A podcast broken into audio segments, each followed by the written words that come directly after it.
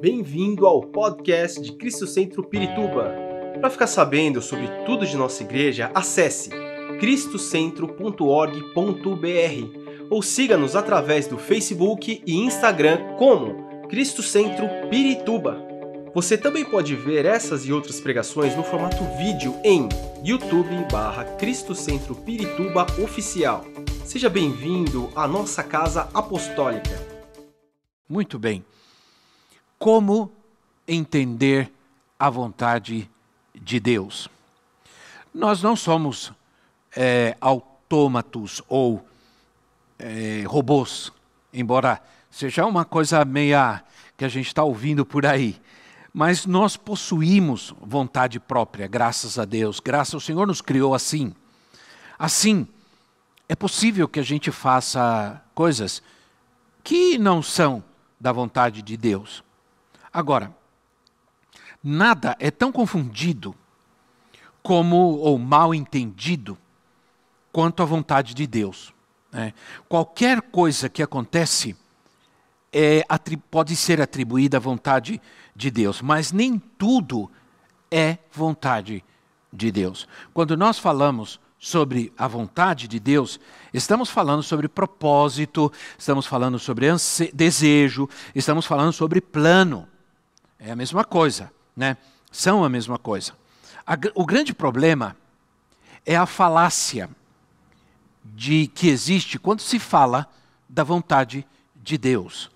É? Já, nós já vimos de tudo, já, já vimos de tudo sobre isso. É? A irresponsabilidade de atribuir algo que eu quero, algo que eu sinto, que eu vejo, como se fosse a vontade de Deus. Isso é um grande problema.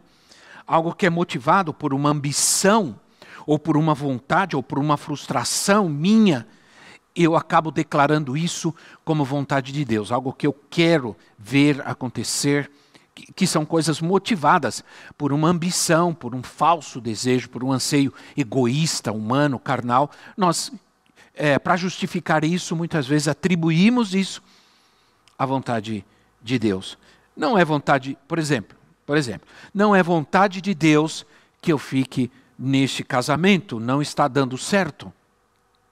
Não é vontade de Deus que eu fique nessa igreja, é vontade de Deus que eu vá para outra igreja. Ah, não é vontade de Deus que eu é, trabalhe neste lugar, que eu, ou que eu trabalhe. Enfim, nós sempre estamos é, tentando é, trazer como vontade de Deus vontades nossas. Isso é um, é um grande problema. Ora, o que eu tenho que fazer também é, é que eu não posso assumir como vontade de Deus algo que eu tenho que fazer. Algo que eu tenho que fazer, simplesmente eu tenho que fazer. Por exemplo, se o meu filho diz para mim, pai, hoje é, não é vontade de Deus que eu vá para a escola. Ora, isso não é um absurdo. Como assim? Não é vontade de Deus que eu vá para a escola. É algo que você tem que fazer. É a, é, ah, é a vontade de Deus amar a minha esposa. É vontade de Deus que eu ame a minha esposa. Espera aí. É, você tem que amar a sua esposa. É, você não pode dizer, embora isso seja vontade de Deus, você, você, você, é algo que você tem que fazer. Né? Ah, é, é, vontade de Deus que eu vá à igreja, é vontade de Deus que eu, que eu trabalhe para sustentar a minha família. Não, é algo que você tem que fazer. É, é vontade de Deus que eu sirva aos meus irmãos.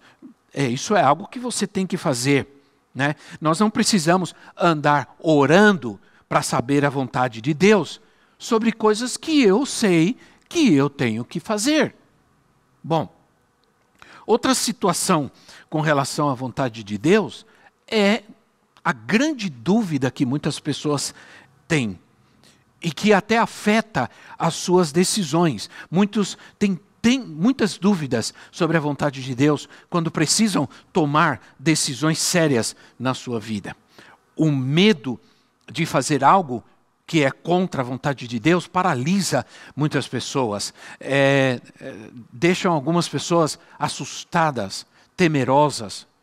Ora, é difícil saber a vontade de Deus quando estou decidindo se devo ou não casar com uma pessoa que não é cristã?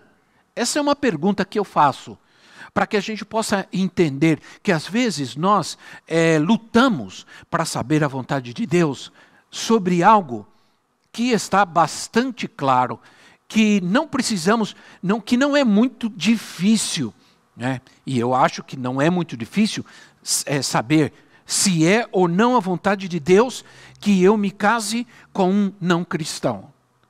Não é? é óbvio, a vontade de Deus, basicamente, ela se manifesta de três formas. E eu sei que nós não temos muito tempo, né, porque o tempo aqui vai rápido, é, mas é, é, um tema bastante extenso que exigiria muito mais tempo de nós. Mas vamos tratar de, de abordar algumas coisas importantes para a gente entender algo sobre esse tema. É, primeiro, primeira forma em que a vontade de Deus se manifesta é a vontade, o que a gente chama de a vontade perfeita ou soberana de Deus. A perfeita ou soberana vontade de Deus. É o que Deus decide. O que Deus decide, o que ele vai fazer, ele vai fazer. E ninguém pode mudar isso. Ninguém.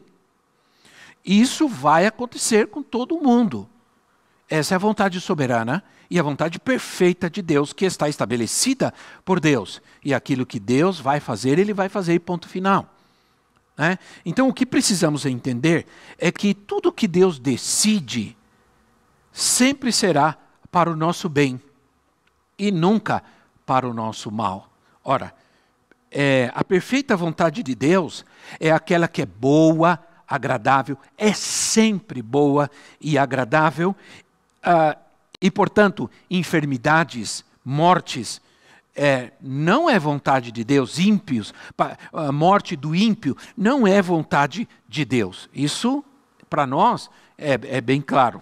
Né? Romanos capítulo 12, versículo 2, Romanos 12, 2, diz assim: Não se amoldem ao padrão deste mundo, mas transformem-se pela renovação da sua mente para que sejam capazes de experimentar e comprovar a boa, agradável e perfeita vontade de Deus. Essa é a vontade perfeita e soberana de Deus.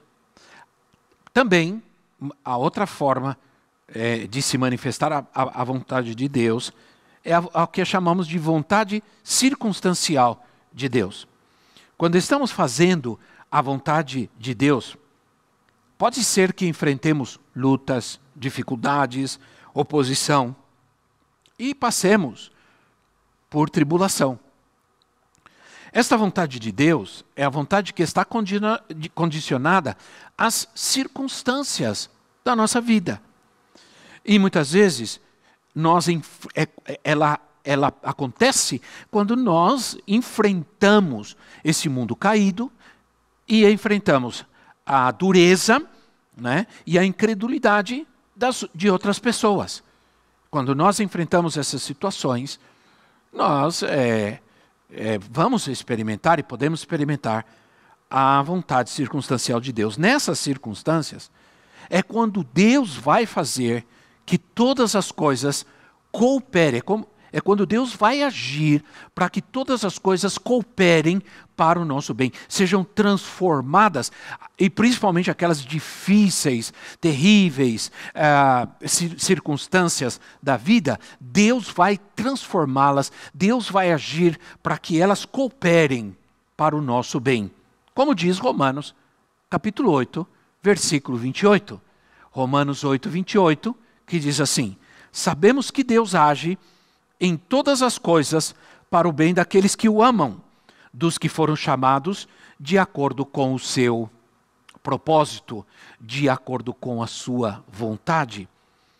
Essa é a vontade circunstancial de Deus. Também, outra forma de, de se manifestar a vontade de Deus é o que nós chamamos da vontade permissiva de Deus. Quando as pessoas obstinadamente desejam fazer algo contrário à vontade de Deus, que vai acontecer? Deus vai permitir. Entende? Tem pessoas que insistem e insistem em fazer algo que é contra a vontade das coisas. E você precisa entender. Seu espírito sabe muitas coisas que a sua mente não sabe. Os, é, pois Deus já falou muitas vezes ao seu espírito coisas que a sua mente ainda não pode compreender, que ainda não chegaram à sua mente. É tão importante isso. A primeira, primeira de Coríntios capítulo 2, versículo 14, primeira de Coríntios 2, versículo 14 diz assim: Quem não tem o espírito e aí o Espírito está em letra maiúscula, isso é, quem não tem o Espírito Santo, é, ele, ah, perdão, não aceita as coisas que vêm do Espírito de Deus, pois lhes são loucura e não é capaz de entendê-las, porque elas são discernidas, elas são entendidas espiritualmente.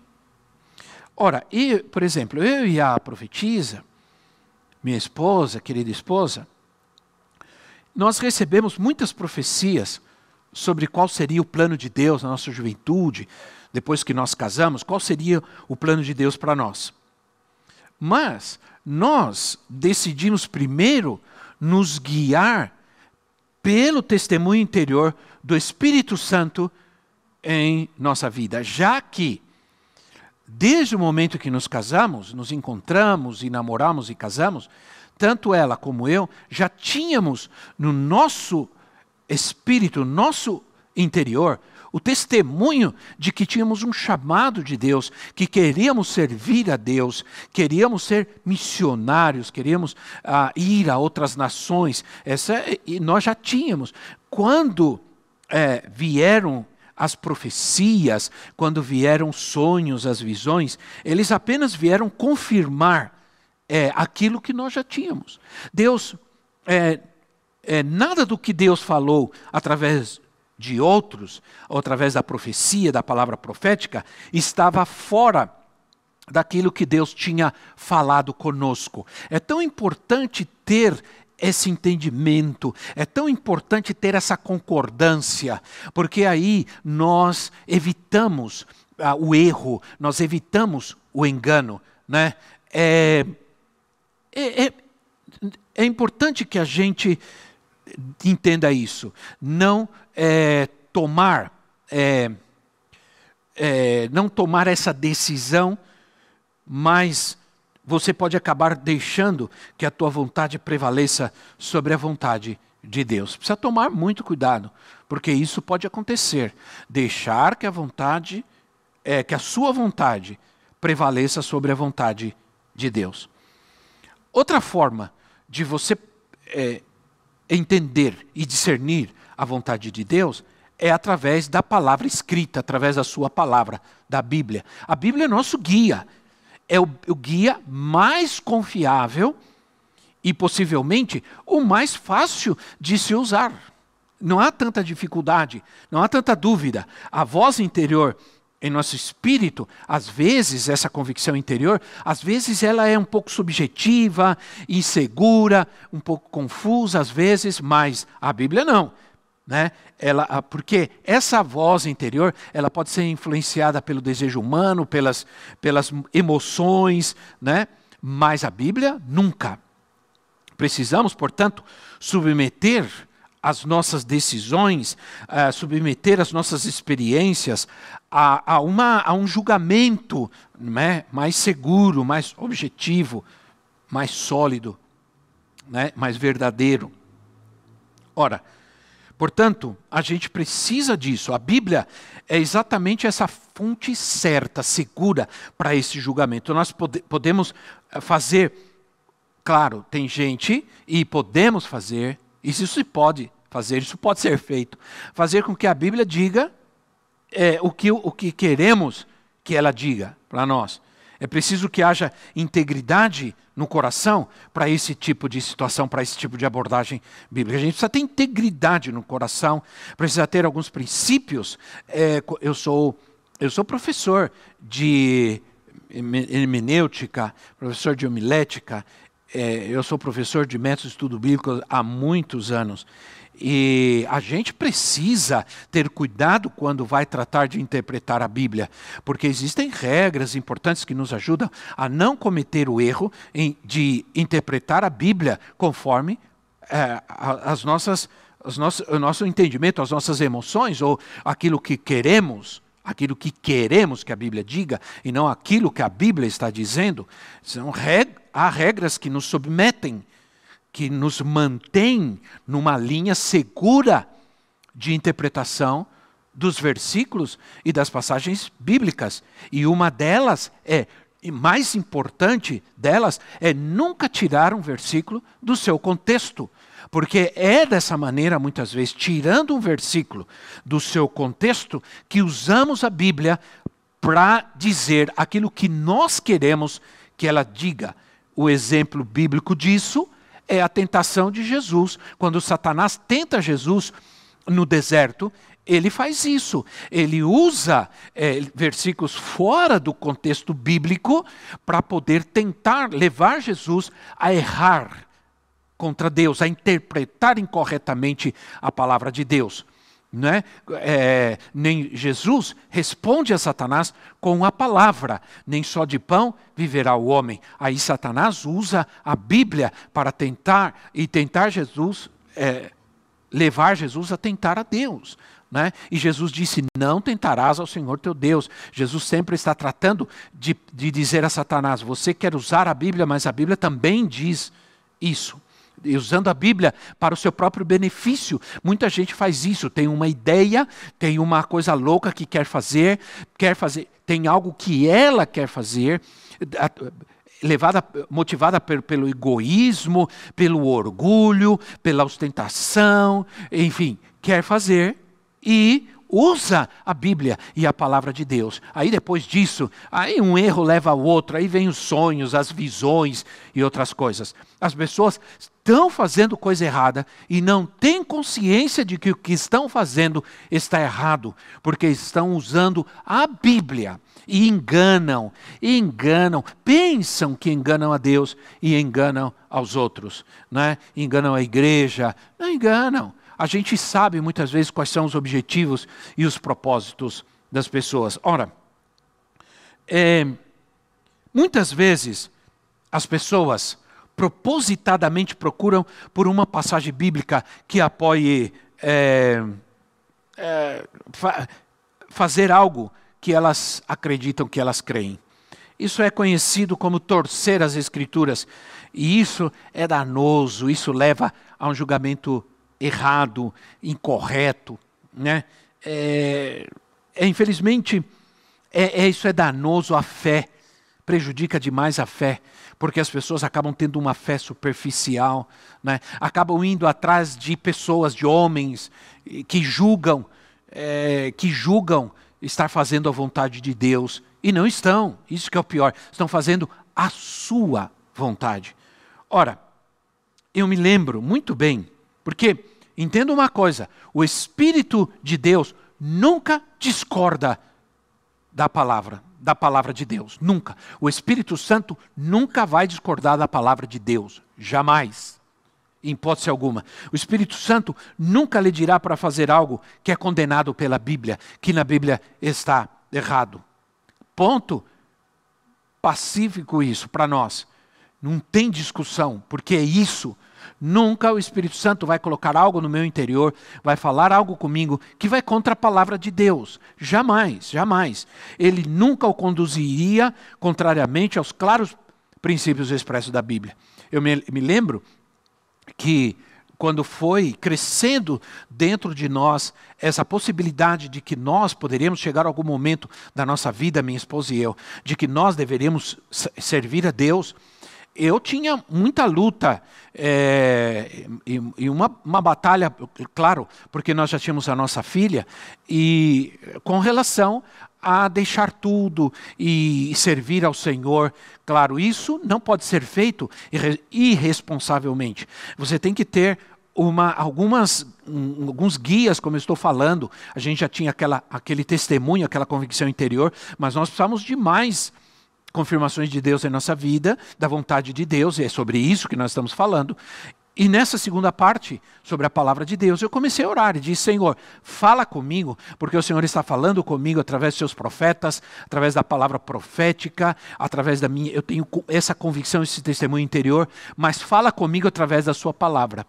E um dia, eu estava lendo Lucas capítulo 5 sobre a passagem da pesca maravilhosa, e essa passagem ela é uma das passagens bíblicas mais importantes da minha vida, porque ela foi quando Deus falou comigo diretamente através da Sua palavra que eu deveria deixar tudo para cumprir seu chamado e fazer a Sua vontade na minha vida e saber que a vontade dele para mim é que nós, para nós, para eu e para minha esposa, que nós deixássemos tudo para servi-lo.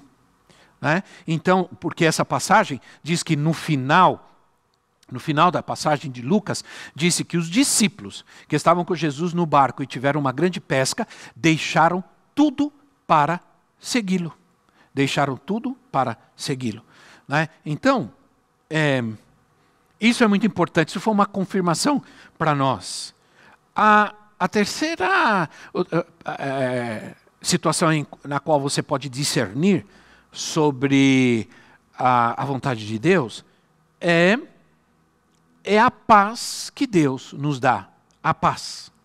Colossenses capítulo 3, versículo 15, Colossenses 3:15, Colossenses 3:15 diz assim: Que a paz de Cristo seja o juiz em seus corações, visto que vocês foram chamados a viver em paz, como membros de um só corpo, e sejam agradecidos. A palavra é, que na versão João Ferreira de Almeida diz que a paz de Cristo domine seus corações. Na verdade, na, na NVI, na, na, tradução NVI, é a palavra, usa a palavra juiz. Essa é a palavra mais correta, porque é isso que significa realmente. Né? É, o juiz, um, na verdade, também significa árbitro, árbitro, né? no original. Então, pensa, imagina um jogo de futebol. Né? Enquanto tudo está indo, é, o jogo está acontecendo de acordo, de acordo com as regras, acontecendo de acordo com as regras próprias do futebol. Né? Houve-se, de repente, durante o jogo, um apito. Né? Um apito. Por quê? Porque ocorreu uma infração. Ocorreu uma infração, houve um apito, houve um apito, e o jogo para imediatamente. Todos os jogadores olham para o árbitro para descobrir o que foi que aconteceu, o que aconteceu de errado, qual foi o problema. Né? E por que ele tomou, qual é a, a decisão naquela situação. Assim é, que o juiz esclarece as coisas, o jogo, aquilo vai ser corrigido e o jogo vai prosseguir. Assim também, é dessa forma, meus irmãos, com a paz em nossos corações. É, quando as coisas estão fluindo conforme o propósito de Deus, é, sempre vai haver uma paz interior em nosso coração. Né? Se por acaso nós perdermos essa paz, então nós precisamos olhar para o Espírito Santo, olhar para, para a palavra de Deus, para para a gente poder descobrir onde está o erro, onde está a falha. Porque certamente nós pecamos, nós falhamos, nós erramos. E às vezes, e isso pode acontecer, só percebemos o tamanho daquele erro, daquela falha, depois que a gente fez. Entende? Isso mostra toda a nossa limitação, né? toda a nossa falha. É, aí você vai, você vai perguntar: por que eu perdi a minha paz? E certamente o Espírito Santo vai nos mostrar, Sua palavra uh, vai nos corrigir, né? o, o, o que é como um juiz. Né? Essa paz vai nos mostrar onde nós erramos, para que a gente corrija imediatamente essa, essa situação e prossigamos, cumprindo o propósito de Deus para nós. Quando nós fizermos isso, nós vamos pedir perdão a Deus, vamos voltar ao caminho certo, a paz será restaurada. A paz será restaurada. Ora, outra, outra, outro ponto importante onde você pode descobrir e discernir a vontade de Deus, é buscando um aconselhamento sério e maduro. Né? A palavra de Deus diz em Colossenses 3,15, Colossenses 3,15, e a paz de Deus, para a qual foste chamados em um corpo, em um corpo. A paz de Deus para a qual fomos chamados em um corpo. Nós devemos submeter nossas impressões ao discernimento dos membros do corpo. Isso pode ser feito através de crentes maduros, crentes mais velhos que nós, crentes mais antigos que nós. A gente pode se unir com. É, por isso a igreja é tão importante, porque a igreja gera para nós uma multidão de conselhos, uma multidão de conselheiros que vão nos ajudar ah, nós temos na igreja, na comunhão do corpo da igreja, nós temos uma multidão de exemplos é, corretos que nos ajudam a fazer a coisa certa. Né? É, é muito importante você fazer isso, colocar um assunto diante do grupo de oração, para que, que eles orem, e certamente aí vai surgir conselhos, né? buscar é, pessoas que é, nos ministram, nossos pastores, nossos líderes, os apóstolos, profetas, evangelistas, a equipe ministerial, o presbitério é, nos ajuda e nos ensina, nos capacita. É tão importante ter, essa, às vezes você fica uma pessoa, uma pessoa, uma pessoa. É importante você muitas vezes ser ministrado e alcançado por outros ministérios também. A Bíblia diz em Provérbios 11, 14, Provérbios 11, 14, sem diretrizes a nação cai. O que a salva é ter muitos conselheiros o que nos salva, diz a, na multidão de conselheiros, a sabedoria, diz outra tradução. A sabedoria está muitas vezes num grupo de conselheiros, numa, num, numa, num, numa pluralidade de conselhos. Né? Aí muitas vezes vem uma sabedoria, um entendimento melhor. Porque uma pessoa, muitas vezes, ela tem um entendimento próprio daquilo em que nós buscamos um conselho. Um conselheiro tem que ser sábio em entender que às vezes ele precisa submeter aquela pessoa a outros a outros ministérios, a outros dons, para que ela receba conselhos de, de, Deus em visões, não visões diferentes, mas em ângulos diferentes. Que importante é isso. Provérbios capítulo 15, versículo 22, Provérbios 15, 22, diz assim: os planos fracassam por falta de conselho, mas são bem-sucedidos quando há muitos conselheiros. São bem-sucedidos quando há muitos conselheiros. Observe que a Bíblia, é, é, são vários versículos que a Bíblia nos chama a buscar vários conselheiros, não apenas um conselheiro. Procure um aconselhamento de, dessas pessoas espiritualmente maduras, que tenham credibilidade, logicamente, para é, é que são pessoas provadas né, em sabedoria. Pedir conselhos, essas pessoas maduras nos ajudarão né, e nos livrarão da incerteza, da confusão. Na verdade, é, quando nós estávamos em Guatemala, é, passou-se um ano e, e eu, talvez movido pela ansiedade, né, nós, movidos pela ansiedade, queríamos voltar ao Brasil nós já estamos prontos, vamos voltar ao Brasil, vamos, já temos uma visão, vamos desenvolver essa visão. E aí eu fui buscar conselho. Busquei conselho do pastor, é, de um dos pastores, perdão, de um dos pastores, porque Cristo Centro é uma igreja apostólica, cinco ministérios.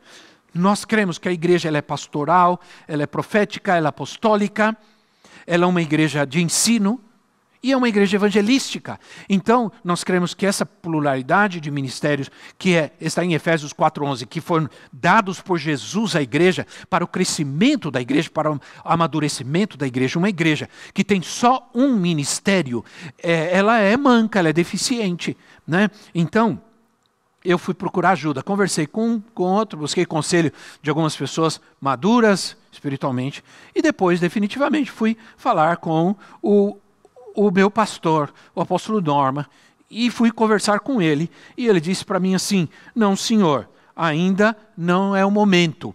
nós vamos saber quando for o momento. Deus vai fazer algumas coisas e nós vamos entender através dessas circunstâncias que chegou o momento de vocês voltarem ao Brasil. Nós estávamos naquela ansiedade tão grande e de repente um conselho veio e nos deu uma direção de qual era naquele momento para nós a perfeita vontade de Deus. Nós resolvemos obedecer ao conselho daqueles, daquelas pessoas, daqueles dons de Deus e e realmente nós aqui vamos para um outro ponto importante, quando nós podemos discernir a vontade de Deus através das circunstâncias, né? Através das circunstâncias e através da provisão, da providência de Deus. Quando Deus, através das circunstâncias, você começa a enxergar que as portas começam a se abrir. Quando a vontade de Deus ela está se cumprindo, as portas começam a se, a se abrir para facilitar que a vontade de Deus se cumpra. Não é maravilhoso isso? É quando as portas, as portas não se abrem apenas quando nós oramos. As portas se abrem quando a vontade de Deus se está está acontecendo em nossa vida. É, se ela nos estiver guiando, então Deus vai começar, inclusive, a trazer a provisão para que aquilo aconteça. Comece a andar na vontade de Deus e você vai receber direção, mas não somente direção, você vai receber provisão. Na vontade de Deus, no caminho do chamado de Deus, do propósito de Deus, sempre vai haver provisão. Guarde isso. Quando você caminha na vontade de Deus, quando você está na vontade de Deus, sempre vai haver provisão. Eu dou graças a Deus, porque aqui nós temos tido constante provisão de Deus. Não nos tem faltado nada. Nós temos poder, podido passar por essa, eh, por essa pandemia. Estou falando como igreja e estou falando pessoalmente também. É, Deus tem sido maravilhoso conosco, suprindo totalmente nossa necessidade, para que não nos falte nada. Não nos faltou nada. Para esta igreja, nós cumprimos com tudo eh, que, que é nossa obrigação, porque a gente precisa, como igreja, sempre estar é, com um bom testemunho diante das pessoas, diante dos donos desse local, diante da, da justiça, da lei, nós vamos estar em ordem, sempre, porque isso é um testemunho. Quando isso não acontece, nós estamos dando mau testemunho. E está cheio de gente dando mau testemunho. É, eu creio que um apoio bíblico para este conceito, é, eu quero só mencionar como um exemplo, né? porque olha como a hora passa. E está emocionante para nós, não é verdade? Ora, é a passagem é, de quando, quando Deus é, é, manda, ou melhor, quando is, is, é, Isaac vai procurar, né, o Senhor guiou, o Senhor guiou né, o servo de Isaac a buscar uma esposa para o seu mestre. Né. Então, isso está em Gênesis, depois você pode ler Gênesis capítulo 24, leia lá essa história. E aí, esse servo que foi buscar a Deus, quando ele saiu, ele não sabia muito bem, se você procurar o texto, não sabia muito bem o que ia acontecer. Mas ele simplesmente saiu e foi. E foi, acreditando que se Deus falou, Deus vai cumprir. Então o que acontece? Ele foi e quando se cumpriu o que Deus tinha falado, ele disse, ele agradeceu e disse: Eu saí para fazer essa jornada e Deus me deu direção e cumpriu. Ah, Salmos 37, versículo 23. Salmos 37, 23. A João Ferreira de Almeida diz assim: Os passos de um homem bom são confirmados pelo Senhor, e ele deleita-se no seu caminho. A NVI diz: O Senhor firma os passos de um homem quando a conduta deste o agrada. Ora, quando você caminha na, na, vontade de Deus, você caminha no propósito de Deus, isso alegra o coração de Deus e, consequentemente, Deus vai te abençoar, Deus vai suprir, Deus vai prover. É como Ele tem feito a nossa vida. Nós nesses 31 anos, nós temos tido a provisão constante de Deus. Nunca nos faltou nada.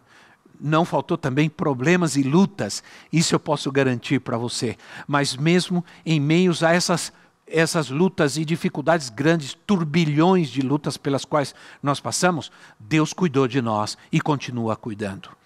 Ora, se você ficar sentado esperando por uma revelação de Deus, talvez você vai ficar para sempre. Né? Agora, se você começar a se mover e a caminhar, você vai descobrir o quanto Deus vai te dirigir. Logicamente, se você, de repente, é, e isso pode acontecer e vai acontecer e pode acontecer muito, você tomar uma direção errada, Deus vai te corrigir, Deus vai te trazer novamente, porque Ele conhece o teu coração. Nós seguimos em frente. Você que está me ouvindo, eu te convido para você vir e ver o que Deus está fazendo neste lugar. Eu te convido para você estar conosco e ver como Deus está agindo aqui, como Deus está falando e movendo este lugar poderosamente. Domingo passado, claramente Deus disse para nós no nosso culto: Eu estou neste lugar e estou abençoando este lugar. E isso foi maravilhoso poder ouvir e discernir e entender que era a voz de Deus falando conosco.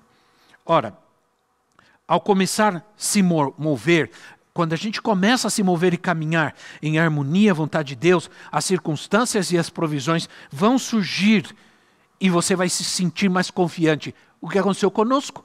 Quando passou um ano e meio depois é, de que nos foi dado o conselho de que nós deveríamos esperar o tempo de Deus, um ano e meio depois, as coisas começaram a acontecer. Deus começou a enviar a provisão para a gente comprar passagem para voltar, para a gente voltar e pelo menos ter o suficiente para poder chegar e se estabelecer. É, não tudo, mas alguma coisa.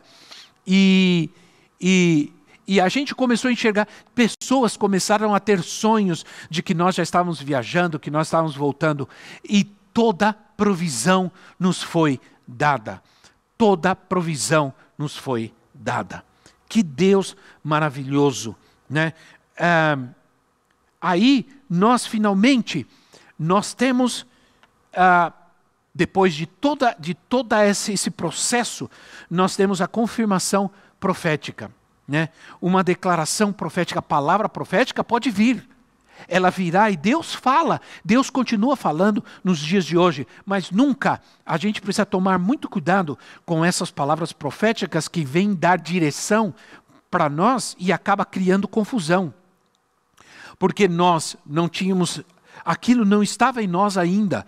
Então lembra que a primeira é confirmação, é o nosso testemunho interior, nossa convicção interior. Aí vem uma profecia que, que às vezes traz confusão e não direção. A palavra de Deus para nós, as declarações proféticas, elas sempre vão confirmar que aquilo que alguém já recebeu, aquilo que já está em nosso espírito, elas vêm confirmar, elas são importantes, faz isso mesmo. A palavra profética é importante, a profecia, o dom de profecia. Né? Nós precisamos mais do que nunca de profetas nos dias de hoje por causa disso. Precisamos ser cautelosos? Sim, precisamos ser cautelosos, mas não devemos ser é, negacionistas, não podemos ser é, negativos e ser rancorosos. Tem pessoas que elas são rancorosas contra a profecia, elas têm rancor contra a palavra profética, porque foram é, equivocadas, erraram com elas, deram direção errada, é, ou disseram algo que não estava, que não combinava, elas entenderam que não era de Deus, que não era a palavra de Deus, era a palavra do homem né? Mas se Deus quer nos falar algo, Ele primeiro vai falar conosco, Ele primeiro vai confirmar dentro do nosso espírito. Mais tarde, Ele vai confirmar com a sua palavra profética, sonhos, visões. Ora, você não precisa fazer um alarde se vem uma profecia que você entende que não é de Deus. Simplesmente, a Bíblia nos ensina como fazer. Ouve, espera se não se cumpriu, acabou, morreu o assunto. E não, não, você não pode é, deixar de crer na profecia porque alguém te profetizou algo errado. Não, porque o erro do homem não cancela jamais a verdade de Deus, a palavra de Deus e principalmente a palavra profética. É, logicamente, nunca faça nada simplesmente porque alguém profetizou. Espera, obtenha uma direção pessoal, obtenha uma palavra de Deus, espera se, se cumprir alguma coisa e se espera que as coisas comecem a contribuir para que aquilo realmente aconteça. Aí você entende, diz, não, realmente é, é Deus quem falou comigo, porque isso está acontecendo. Então, é, todavia, não se mova por nada, toma cuidado ficar se movendo de um lado para outro, crendo que Deus está nisso, porque, cuidado, Deus pode não estar. Não despreze profecias, como ensina a palavra de Deus. A palavra de Deus nos ensina isso. Lá em 1 de Tessalonicenses 5,9, diz assim: não desprezeis as profecias. Não, e aqui não diz é essa ou aquela, não define, não esclarece, diz simplesmente: não despreze as profecias. Espera. Se for de Deus, vai se cumprir. Se não, não se cumpre. Esquece se não se cumpre. Se se cumpre, você vai se alegrar e vai dizer: Deus estava comigo, Deus está comigo. Né? Muito bem. É com isso que eu quero terminar, porque o nosso tempo, misericórdia, avançou bastante e quero orar. Quero te ajudar em oração para que você possa discernir a vontade de Deus para a sua vida. Eu sei que há certas coisas que você não precisa da vontade de Deus para fazer, né? É, porque essas coisas já, já estão determinadas. É, é, é óbvio que temos que fazer. Se nós não fizermos, não podemos culpar a Deus se sofrermos as consequências disso, né? Vamos orar. Vamos orar. Querido Pai Celestial, muito obrigado pela tua palavra, esta nesta noite em nossa vida, Senhor. Obrigado porque o Senhor nos ensina tanta abundância, tanta abundância na tua palavra, mas tanta abundância, Senhor, que a gente fica impressionado com isso. Né? Senhor, muito obrigado, Pai, por, por, por esses tesouros maravilhosos que o Senhor nos está dando. Senhor, te louvo, te agradeço pela palavra que traz cura, libertação, pela palavra que é a verdade que liberta e a palavra que traz paz, que confirma os teus planos, os teus propósitos em nossa vida.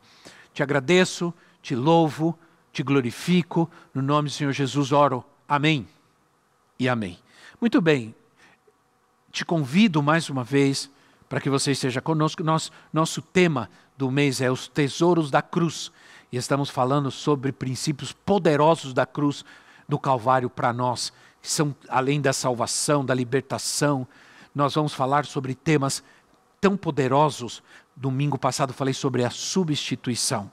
Né? Obrigado pelo teu apoio, continua firme, não se desvie nem para a direita nem para a esquerda. Você pode Continue firme no propósito que você faz com Deus. Não diga, será que é vontade de Deus que eu seja fiel com os meus dízimos, com as minhas ofertas? Isso é algo que você sabe que você tem que fazer. Não deixe de fazer porque alguém falou, porque um pastor disse, que outro falou, que outro te questionou. Não deixe de viver a bênção de Deus na sua vida por causa da incredulidade de outros. Não faça isso nunca. Fica firme na convicção e na certeza de que Deus está, é, é, que Deus vai te abençoar. Você pode fazer é, por é, transferência bancária, você pode continuar dizimando é, e ofertando, ok? Que Deus te abençoe grandemente e a tua casa teus filhos, tua família seja guardada pelo Senhor, que Ele te proteja e que a vontade do Senhor, o propósito de Deus se cumpra plenamente na sua vida e na vida e na sua casa, em nome do Senhor Jesus. Deus te abençoe. Esperamos que esta mensagem tenha te inspirado e sido uma resposta de Deus para a sua vida. Quer saber mais sobre Cristo Centro Pirituba? Siga-nos nas redes sociais no Facebook, Instagram e YouTube ou visite nosso site em cristocentro.org.br.